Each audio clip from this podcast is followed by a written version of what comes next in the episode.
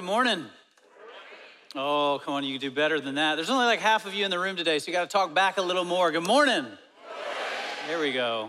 My name's Adam Martin. I'm part of the team here. So glad that you guys are with us. Want to welcome those of you joining us online or maybe from one of our campuses.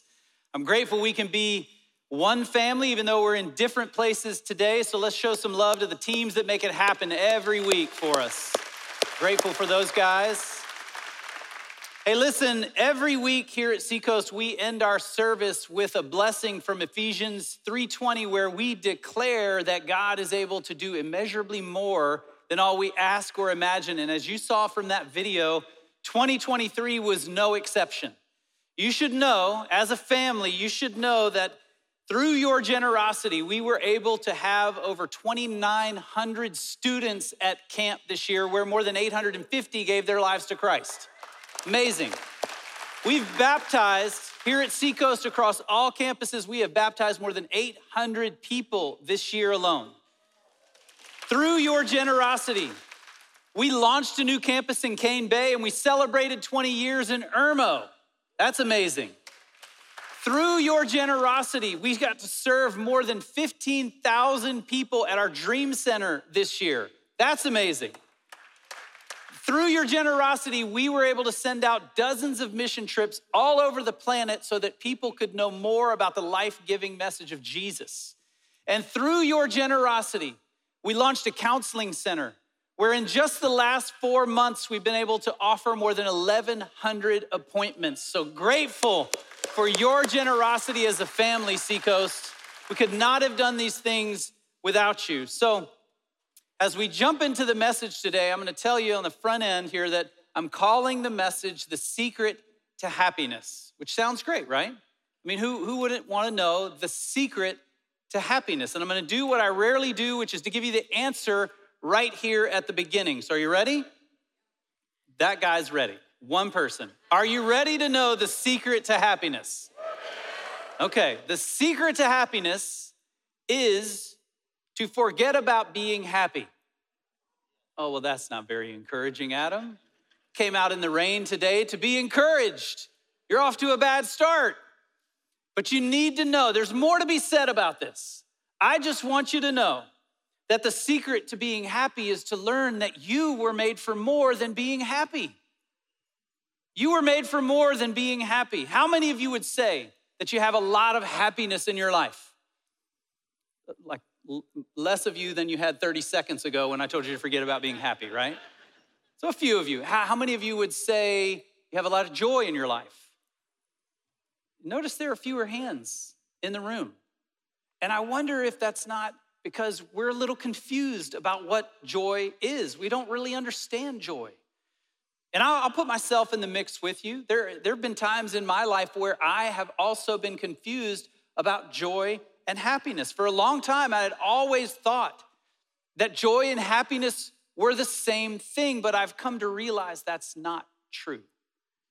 And I, would tell you that I've had a lot of happy memories in my life that would have been the basis for my joy, but I've come to see those differently now. Like when I was in high school, we threw a surprise birthday party for our young life leader, whose name was Scott. He was older than us, he was in his 30s, had a family of his own, but, but we loved Scott, we were grateful to him.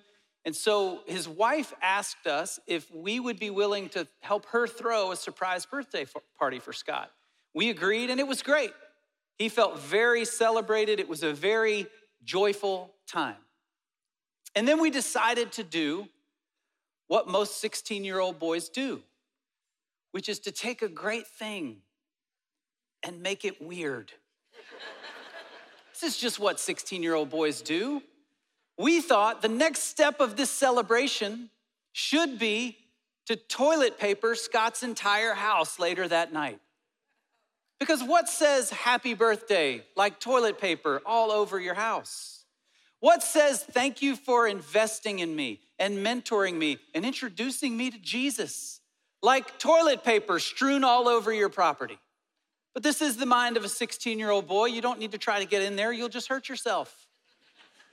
So, me and my friends, we rounded up all the toilet paper we could find, and we went back to his house later that night. We wanted them to wake up to this wonderful birthday surprise. And we went all out, like dressed in dark clothes, painted our faces with face paint. Like we acted like we were Navy SEALs heading into enemy territory. It was ridiculous. And so we walked down the street, armed with as much toilet paper as we could carry that we had definitely ripped off from our parents' houses. Sorry about that. And so we had a plan. Some of us would go to the backyard, some of us would go to the front yard, and we would just start throwing until the rolls were empty. And so we got to the house and we did just that. We divided up, went to each side of the house, and started throwing. And immediately there were these streams of cascading toilet paper that were covering the house. And we were having a ball. And we were, uh, like, I could see all of my friends around me, but there was this one guy who, forget the face paint, he went all out with a face mask. And I couldn't tell who he was because his face was covered, but I knew all who my friends were. Like I could see Jimmy, there was Steve, there was Lyle, there was Trey, but I couldn't tell who this guy was. So we just kept throwing. I didn't think about it. I was having too much fun. Until the rolls were empty, we threw toilet paper. A few minutes later, we reconvened in the front of the in the street in front of his house to see what we had done. We wanted to take joy in what we had accomplished. And man, we were so proud of ourselves. And we're, we're looking at the house and we're kind of high fiving each other. And again, here's the guy with the ski mask, and I couldn't figure out who he was until he took it off. And it was Scott. He had helped us toilet paper his own house. And then he threw his arms around us and he said, Fellas, it looks amazing. Now clean it up. And we did. We cleaned it all up with just a little less joy than we'd had five minutes earlier. But here was our problem, and I think this is most of our problem. As I've reflected on these kinds of happy moments in my life, I've realized for as great as they might be, they are not the basis for joy. Because joy and happiness are not the same thing. And so, for the last couple of weeks, we have been in a series, a Christmas series on the meaning of Advent. If you don't know, Advent is what we celebrate in the weeks leading up to Christmas. Each week corresponds with a different topic hope, peace, joy, and love. And the word Advent in Latin means arrival. And so Advent is meant to convey to us that in the person of Jesus, hope has arrived. In the person of Jesus, love has arrived. In the person of Jesus, joy has arrived. And in the person of Jesus, love has arrived. That Jesus is the living embodiment of these things. And today we're to talk about joy. What is it? And where do we find it? So, to get an understanding of what joy is, it might be helpful for us to talk about what joy is not. Joy is not happiness.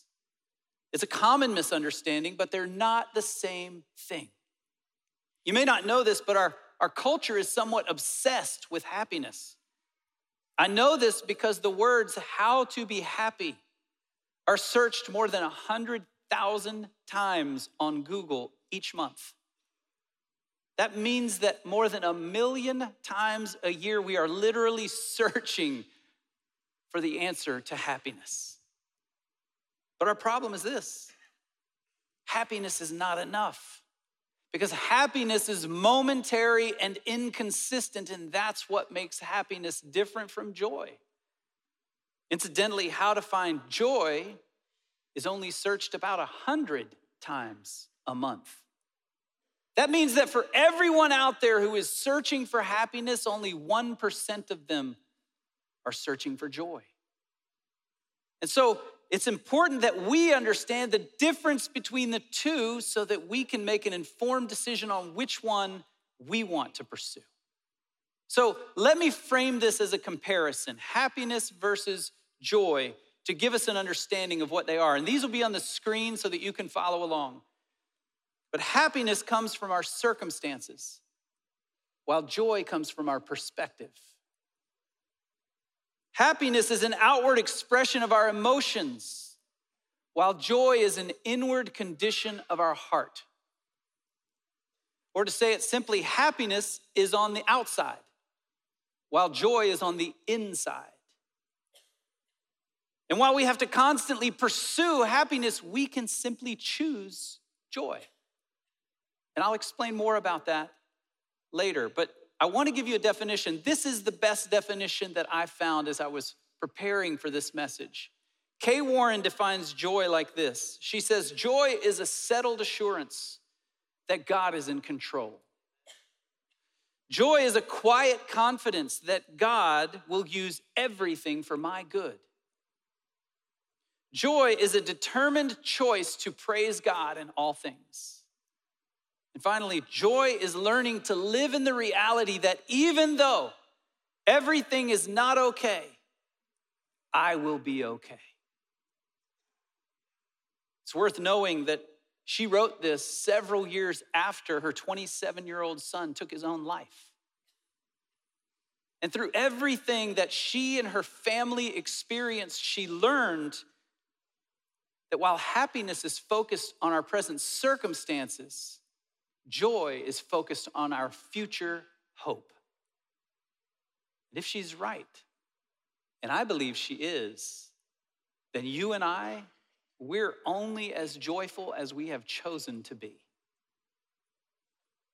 So if that's what joy is, then, then where do we find it? Where do we find joy?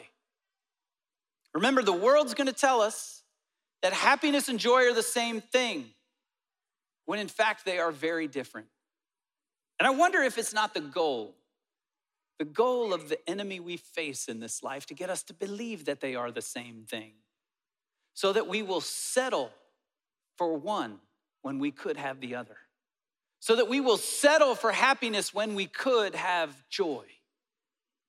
Because while happiness comes through our circumstances, joy comes through a person. And Jesus reminds us of this in a conversation with his disciples when he talked about what it would look like to have a relationship with him. He said, I have told you this, that my joy may be in you, and your joy may be complete. What Jesus makes clear in this statement is that our joy is only complete when it is anchored in a person, and that person is Jesus. This is easier to understand if we look at it in the context of the birth narrative of Jesus and John the Baptist. You all know the story of how an angel came to Mary and told her that she would become pregnant with Jesus. Well, not long ago, that same angel went to a man named Zechariah who was married to Elizabeth. They were much older, and he told them they would also become pregnant with a son. And his name would be John the Baptist. Probably didn't name him John the Baptist, just John. But we later would come to know him as John the Baptist. And so now both Elizabeth and Mary were pregnant. And because they were related, Mary went to visit Elizabeth. And Luke tells us that at that time, Mary got ready and hurried to a town in the hill country of Judea where she entered Zechariah's home and greeted Elizabeth. When Elizabeth heard Mary's greeting, the baby leaped in her womb, and Elizabeth was filled with the Holy Spirit. In a loud voice, she exclaimed, Blessed are you among women, and blessed is the child you will bear. But why am I so favored that the mother of our Lord should come to me? As soon as the sound of your greeting reached my ears, the baby in my womb leaped for joy. Blessed is, the, is she who has believed that the Lord would fulfill his promises to her. Now, there are three things that happen in this text that Luke gives us that help us understand where we can find joy. And if, if you want to follow along in the outline, you can grab that on the Seacoast app. But the first thing Luke gives us here is that he, he tells us when Elizabeth heard Mary's voice, the baby leaped in her womb. Now, that word leap is interesting. Because even in our English language, it implies something immediate and instinctive, right? Like some of your kids are gonna leap out of bed at 4:30 in the morning on Christmas to open presents. And you're gonna get up and do it because it's Christmas. And then you're gonna leap back into bed later that day to take a nap because you got up at 4:30 in the morning. In the Greek, the word is skirtao, and it means to skip, the way a child might skip if they were really excited about something. How many of you remember seeing children skip when they were playing? Anybody? How many of you skip to answer the front door when DoorDash arrives? Anybody do that? I know you're out there.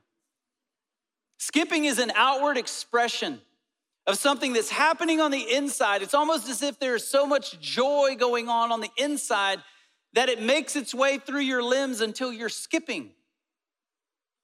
And this is what happened when Mary, who was pregnant with Jesus, arrived at Elizabeth's home. Her baby John skipped inside of her. And what Luke reveals to us here is that the natural response to being in the presence of Jesus is joy we find joy in the presence of Jesus.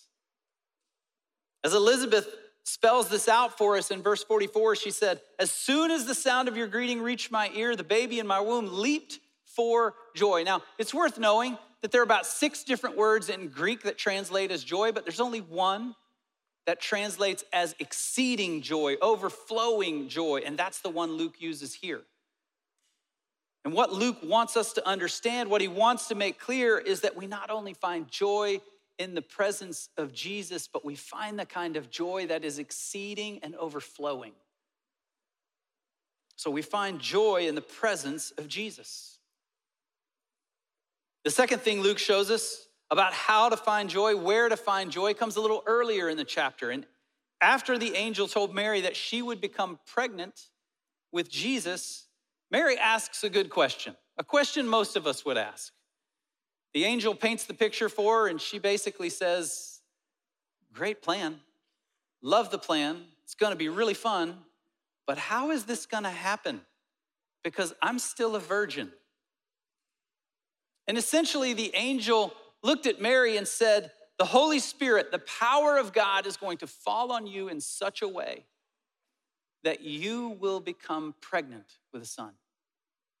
And maybe sensing her confusion by that statement, he then offered her this. The angel said, Even Elizabeth, your relative, is going to have a child in her old, much older age. And she who is said to be unable to conceive is in her sixth month. For no word from God will ever fail. Now, if you need a basis for joy in your life, you're going to have a hard time finding a better one than that. No word from God will ever fail. What Luke's showing us here is that we not only find joy in the presence of God, but we also find joy in the promises of God. We find joy in the promises of God. And listen, for some of us, it may feel like the promises of God are all we've got because life is not what we want it to be right now. Our circumstances are not what we want them to be right now. And so we find ourselves clinging to the promises of God, hoping that something better will come soon. It reminds me of a story about an 18th century Welsh preacher who was standing with a family at the bedside of a woman who was passing away. Now, this woman had been a Christian, strong Christian for all of her life, but her health was now failing. And in the room were also some of her friends. They were standing by her bedside. They thought she was unconscious. And they said out loud to one another, This is a real shame. This is a shame. She's had such a hard life with so little joy. She's seen two husbands die. She's often been sick. And to top it all off, she will die poor. Now, first of all, how many of you know this woman needs better friends? Like if you're standing at someone's deathbed, just keep that junk to yourself. But they said it out loud, and suddenly the woman woke up and said, Who calls me poor? I am rich, and soon I will stand before him bold as a lion. And then she died. How many of you want to go out like that? Yeah. Understandably, this had quite an impact on the young preacher standing in the room. It crystallized some things for him about who God was for this woman. She had the only husband who could not die. She had the only wealth that could not be lost. And long ago, her Savior had dealt with her sin, the only disease that could truly kill her. She was right. She was not poor, she was rich, and she lived and died with joy because she trusted in the promises of God. And I want you guys to hear this. I'm begging you to hear this next part. I'm praying that it will make itself into your memory in a permanent way. Because we need to know that sometimes the prison may not be the place you're in, but the perspective you have. Sometimes the prison may not be the place you're in, it may be the perspective you have. We need to know that God's promises are the pathway to joy. You see, while happiness is great, it will always demand positive circumstances to exist. But joy is not based on our circumstances. Joy is based on hope, and hope has its roots in God's promises. So we find joy in God's presence. We find joy in God's promises. And finally, we find joy with God's people. Mark Twain once said, To get the full value of joy, you must have someone to share it with. And I believe that's true. Toward the end of his life, Luke records something that Christians have cherished now for centuries. We call it Mary's song. You can read it in that chapter or the Magnificat, which in Latin means magnify, because the first words of this song are, My soul magnifies the Lord. But what I, what I really want you to see about this is how it came to be. In verses 39 and 40, Luke tells us that Mary got ready and hurried to a town in the hill country of Judea, where she entered Zechariah's home and greeted Elizabeth. And it was after her visit with Elizabeth that she began to rejoice in song. Some of us wonder why we don't have any joy in our lives and we forget that our joy comes alive in community. Our joy comes alive in community. How many of you know what this is? Guitar string, right? Doesn't look like much. By itself, it can't really do much, right? It's got to be connected to something bigger than itself to experience what it was made for. But when it is connected to what it was made for, alongside others who are connected to what they were made for, it can produce something beautiful. That's all I got if you were expecting a song.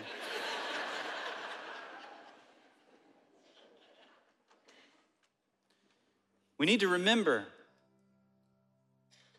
that when we are in community with the people of God, we are able to experience what we were made for. I'm not saying that we shouldn't have non Christian friends. We absolutely should have friends in our lives that are not believers because we're called to be a light in this world. But we need to know that our joy comes alive in a community of faith because we find joy with God's people.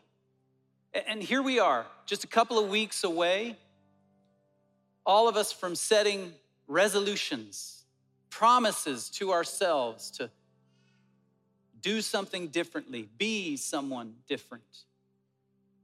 This might be a good one. This might be a good one for you. In 2024, can you commit to putting yourself among a group of people who are growing in their faith and who can help you grow in yours? In January of every year, we kick off all of our small groups across all campuses. We'll make it very easy for you to take that next step, but you will have to take that step. We can't do it for you. And maybe knowing that our joy comes alive in community will provide just enough courage to take that step.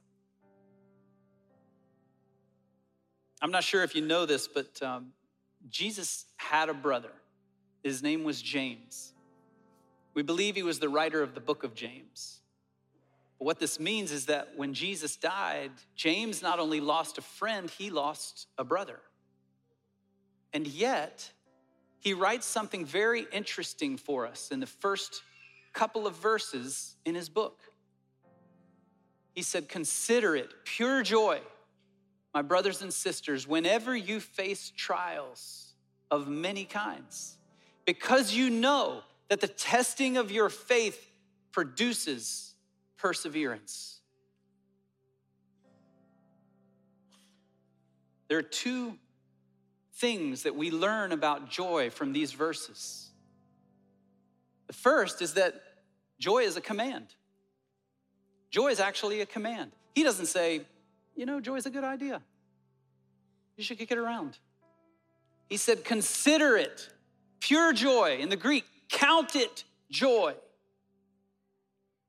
He used the word as an imperative, a command. And then in the next verse, he tells us why joy is a command. He said, Because you know that the testing of your faith produces perseverance. Joy is commanded because we can rest assured that God uses the trials and challenges we face to produce something good in us. And it's with that confidence that we can choose joy. So, joy is not only a command, joy is also a choice. We get to choose whether or not we live in joy. My question for you today is this Do you have joy? Or have you simply settled for the pursuit of happiness? Most of the world's settling for happiness. You know this. In fact, our nation's declaration says that we're all entitled to life, liberty, and the pursuit of happiness, right? But how many of you know we were made for a bigger kingdom? We were made for a bigger kingdom. And happiness just falls short of what God has in mind for his church. This is why the secret to happiness is to forget about being happy. Because God is offering us something so much greater than happiness. He is offering us joy. In the passage, Luke tells us that Mary got ready and hurried to a town in the hill country of Judea where she entered Zechariah's home. And she greeted Elizabeth.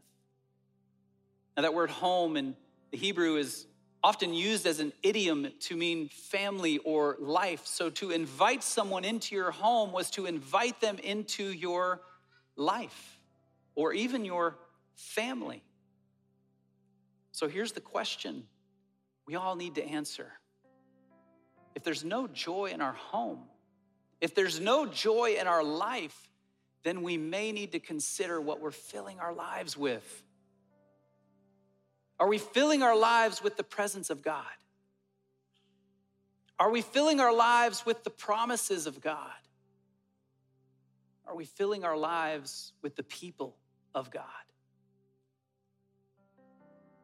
Let me close with just a quick story here.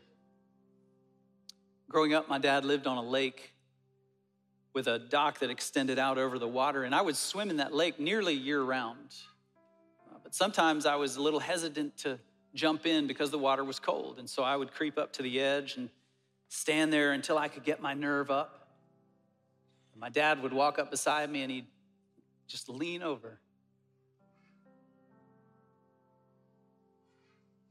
and he'd say, You know, if you want to get wet, you're going to have to get closer to the water. And he'd push me in. Back in my day, we called this swim lessons. We were a tougher breed. But he wasn't wrong. If we want to get wet, we're going to have to get closer to the water. If we want to get warm, we're going to have to stand closer to the fire. And if we want to have joy, we're going to have to get closer to the God in whose presence we find joy. Let's pray. Father, we do thank you that you sacrificed everything at the cross that we might have joy. Father, so where we see a, a void of it in our lives, help us to ask and answer those questions. Are we putting ourselves in your presence? Are we holding on to your promises? Are we spending time with your people? Give us the courage, we ask, to take the step that would lead us closer to the joy you made us for. We pray in Jesus' name. Amen.